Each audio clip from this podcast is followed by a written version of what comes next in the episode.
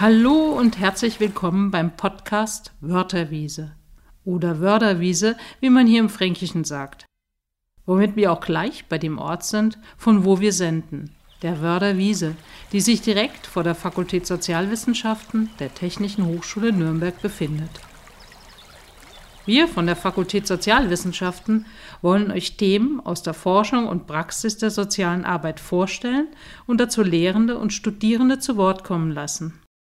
Mein Name ist Sabine Weiß und ich führe euch mit Emanuel Busch durch die ersten Folgen des Podcasts Wörterwiese.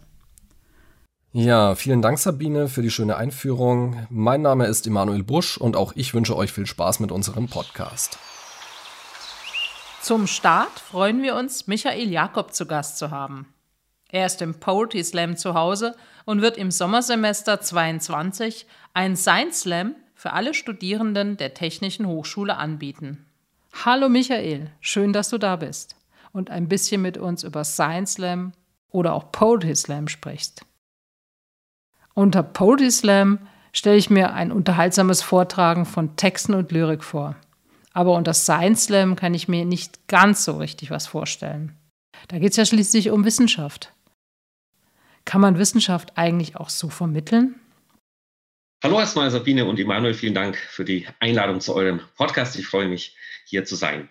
Ähm, ich bin fest davon überzeugt, dass man das auch mit äh, wissenschaftlichen Themen schafft. Also Poetry Slam entstand ja dadurch, dass man gesagt hat, hier Literatur muss auch mal wieder Spaß machen dürfen. Und bei Wissenschaft ist das ähnlich. Äh, ich denke gerade äh, im deutschsprachigen Raum oder vielleicht auch ganz besonders in Deutschland sind Vorträge oft so ein bisschen, nennen wir sie dröge oder auch unverständlich, gerade Fachvorträge. Und Science Slam möchte eben äh, versuchen, das eigene Forschungsthema oder das eigene Interessengebiet in kurzen, knappen Worten, vielleicht auch ein bisschen witzig und unterhaltsam, einem Nicht-Fachpublikum näher zu bringen. Also, dass wirklich jede Person versteht, was da geht und äh, vielleicht auch Interesse weckt, sich mehr mit dieser Materie zu beschäftigen. Ja, super. Das mit den Poetry Slams, das hat ja doch schon eine ganze, eine ganze Zeit äh, Tradition bei uns an der Fakultät, äh, dass das durchgeführt wird im Rahmen von AB und CAP-Fächern. Michael, das läuft ja immer sehr, sehr erfolgreich, äh, sehr unterhaltsam. Die Studierenden freuen sich da genauso drauf wie die Lehrenden auf die Abschlussveranstaltungen. Ähm, wie ist es denn, wenn du das vermittelst an die Teilnehmenden? Gibt es da, gibt's da irgendein besonderes Geheimnis des Erfolgs? Ähm, wie vermittelst du da die Kompetenzen? Brauchen die Teilnehmenden besondere Voraussetzungen? Sag mal so, in der heutigen Zeit gibt es eigentlich keine Geheimnisse mehr. Man kann alles sich aneignen, man kann alles lernen. Man kann, glaube ich, 95 Prozent seiner Lebensführung mit YouTube-Tutorials ähm, erlernen. Ähm, die Sache ist immer, sich hinzusetzen. Das ist ja egal in welchem Lebensbereich, ähm, ob es eigene Finanzplanung ist, das Studium oder eben auch sowas wie Schreiben oder Präsentieren. Man muss sich halt damit auseinandersetzen. Und der Vorteil an so einem Seminar ist, man wird nicht in ein großes kaltes Becken mit, in ein großes Becken mit kaltem Wasser geschubst und sagt, so, jetzt schwimm mal. Und man weiß nicht wohin sondern ähm, ich habe die Bahnen einfach schon vorgezogen. Das heißt, ich kann genau sagen, hier schwimm da lang, nimm die Station mit, nimm die Station mit und wir werden uns dann halt anhand der einzelnen Stationen nach und nach die Fähigkeiten aneignen. Also man muss im Prinzip keine Voraussetzungen mitbringen, außer eben Neugierde und Spaß ähm, und alles andere wird dann vermittelt. Wie baue ich einen guten Vortrag auf? Was sind die Funktionsweisen von Storytelling? Äh, wie funktioniert Körpersprache? Wie funktioniert Stimme? Denn ähm, das ist ja, glaube ich, der Punkt, dass, dass viele Vorträge schon daran scheitern, dass, dass sie einfach so langweilig vor sich hin erzählt werden. Wir damit ein bisschen Euphorie. Ja? Und wenn sie nur gespielt ist, das geht ja auch, man kann ja auch äh, schauspielern, wenn sie nur gespielt ist, kann man Begeisterung einfach sehr schön transportieren. Und ähm, Humor und Komik ist zum Beispiel auch ein Themenfeld, wo wir uns dann intensiv auseinandersetzen. Wie funktioniert das? Wie kann ich das vielleicht selber einsetzen? Weil ähm, dadurch bleiben Vorträge eben besser in Erinnerung. Wenn ich mit Humor arbeite, wenn ich mit Bildern arbeite, mit Metaphern oder eben auch mit Emotionen. Weil äh, diese, diese Fachsprache, die, die liest man und vergisst sie. Das, was sich das Gehirn merkt, ist eben das, das Lustige, das Besondere, das Bildhafte. Und das versuche ich in diesem Seminar eben in verschiedensten Methoden und Übungen nach und nach den Leuten draufzupacken. Und am Ende haben sie dann einen großen Rucksack an Werkzeugen dabei, mit denen sie dann ihre eigenen Präsentationen und Vorträge erarbeiten können. Mich würde jetzt noch interessieren, die Studierenden sind ja noch nicht so, häufig noch nicht so bewandert in der Forschung, in der eigenen Forschung. Wie kommt die an ein Thema? Erarbeitest du das dann auch in äh, deinem Seminar? die Themen sollen die Studierenden tatsächlich selbst erarbeiten, selbst mitbringen, weil jede Person hat ja andere Interessensgebiete oder auch einen anderen, ähm, sage ich mal, Studium- oder Forschungsschwerpunkt. Also da werde ich auch nicht reinreden.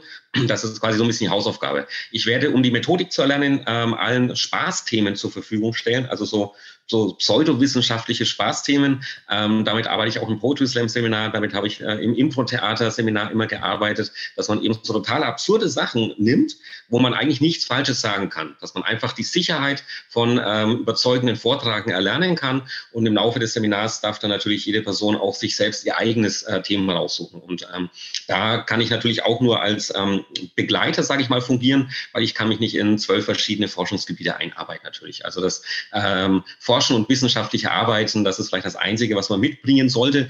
Aber ich habe gehört, dass man das fürs Studium sowieso mitbringen sollte. Von daher ist das jetzt kein besonderes, äh, keine besondere Fähigkeit, die man explizit für dieses Seminar benötigt. Das klingt ja alles ganz toll und interessant. Ich hätte ja fast selbst Lust mitzumachen. Ich überlege es mir nochmal. Aber was mich so ein bisschen hindert und was ich auch schon bei studentischen Gesprächen gemerkt habe, der Auftritt. Also vor so Leuten jetzt witzig was vortragen, da hat man doch eine gewisse Ressentiment. Muss jeder auftreten und wie kann ich ihn das überwinden, die Angst? Also liebe Sabine, erstmal vielen Dank für die äh, Worte und äh, es ist noch Platz im Seminar, also du darfst gerne mitmachen, bist gerne willkommen, genauso wie auch alle anderen. Und äh, ja, Nervosität gehört dazu, also das steht außer Frage. Äh, das Ding ist, gerade wenn man studiert, wird man nicht drum herum kommen, irgendwann mal vor Leuten zu stehen und was zu erzählen ähm, und auch privat nicht. Also irgendjemand fragt dann doch mal, hey, magst du nicht Trauzeuge sein oder Trauzeugin oder Rede auf meiner Hochzeit halten und zack, steht man vor Leuten. Deswegen ist es ja so wichtig, das zu erlernen. Ähm, ich finde es bis heute schade, dass, also ich, ich habe meine komplette, meine komplette Schulzeit und mein komplettes Studium überlebt, ohne es einmal professionell gelernt zu haben. Das habe ich mir erst nach, Nachhinein alles über Fortbildungen, die ich teils sehr teuer bezahlt habe, ähm, beigebracht oder beibringen lassen.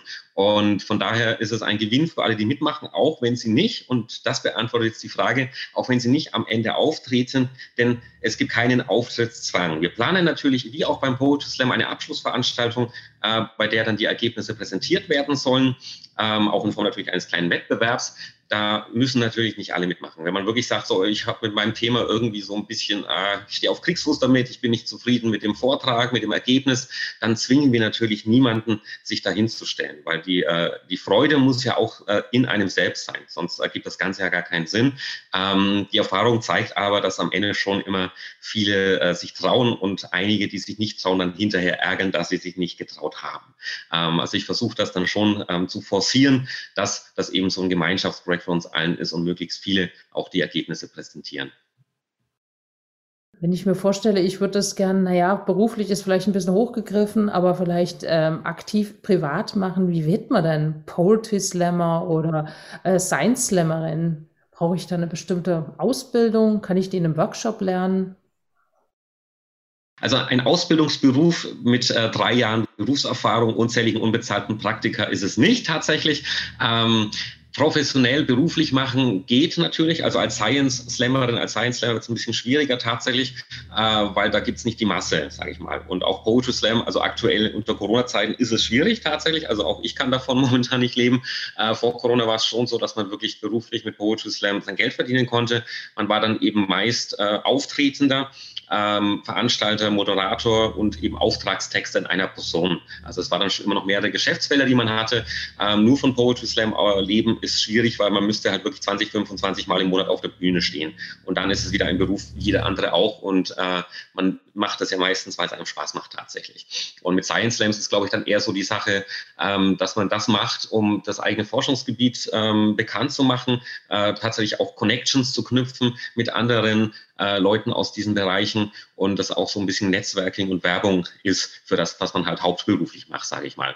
Das ist, glaube ich, eher so der Kerngedanke des Science Slam. Und man muss es ja auch nicht so hochtrabend sehen, man kann es ja wirklich auch einfach machen, weil man sagt, ich habe Spaß an der Thematik und möchte den Leuten ein bisschen was näher bringen. Äh, wie bist du denn selbst eigentlich in den Slam, in die Slam-Szene reingekommen? Äh, Gibt es dazu eine Geschichte?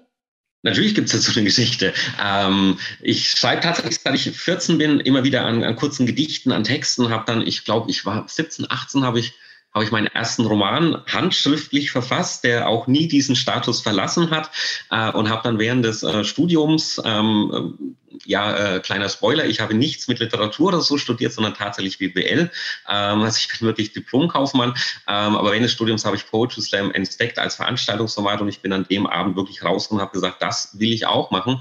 Äh, und habe dann zu einer Zeit, als es wirklich noch kein Mensch kannte, angefangen, die ersten Slams zu gründen.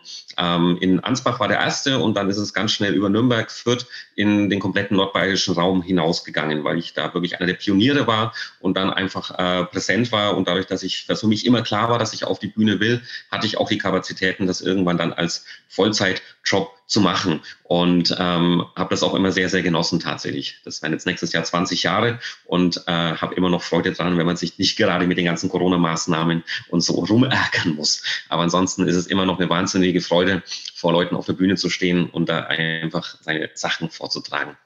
Kannst du uns vielleicht eine kleine Kostprobe geben von einem Slam?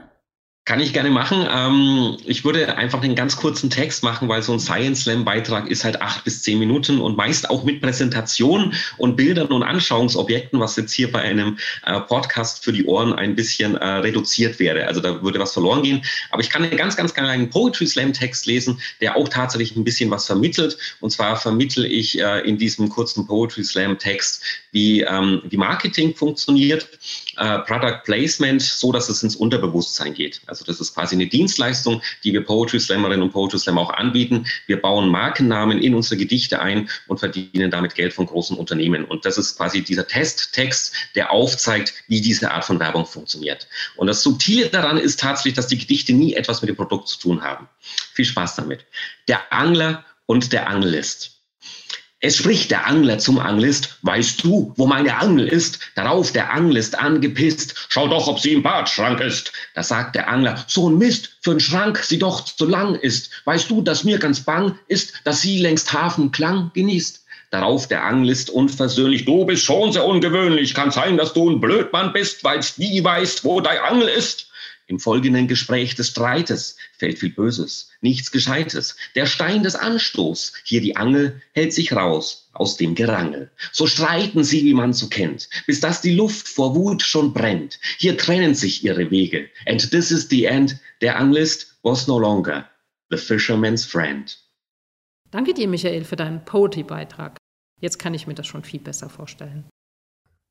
Schön, dass du heute da warst und deine Einblicke mit uns geteilt hast.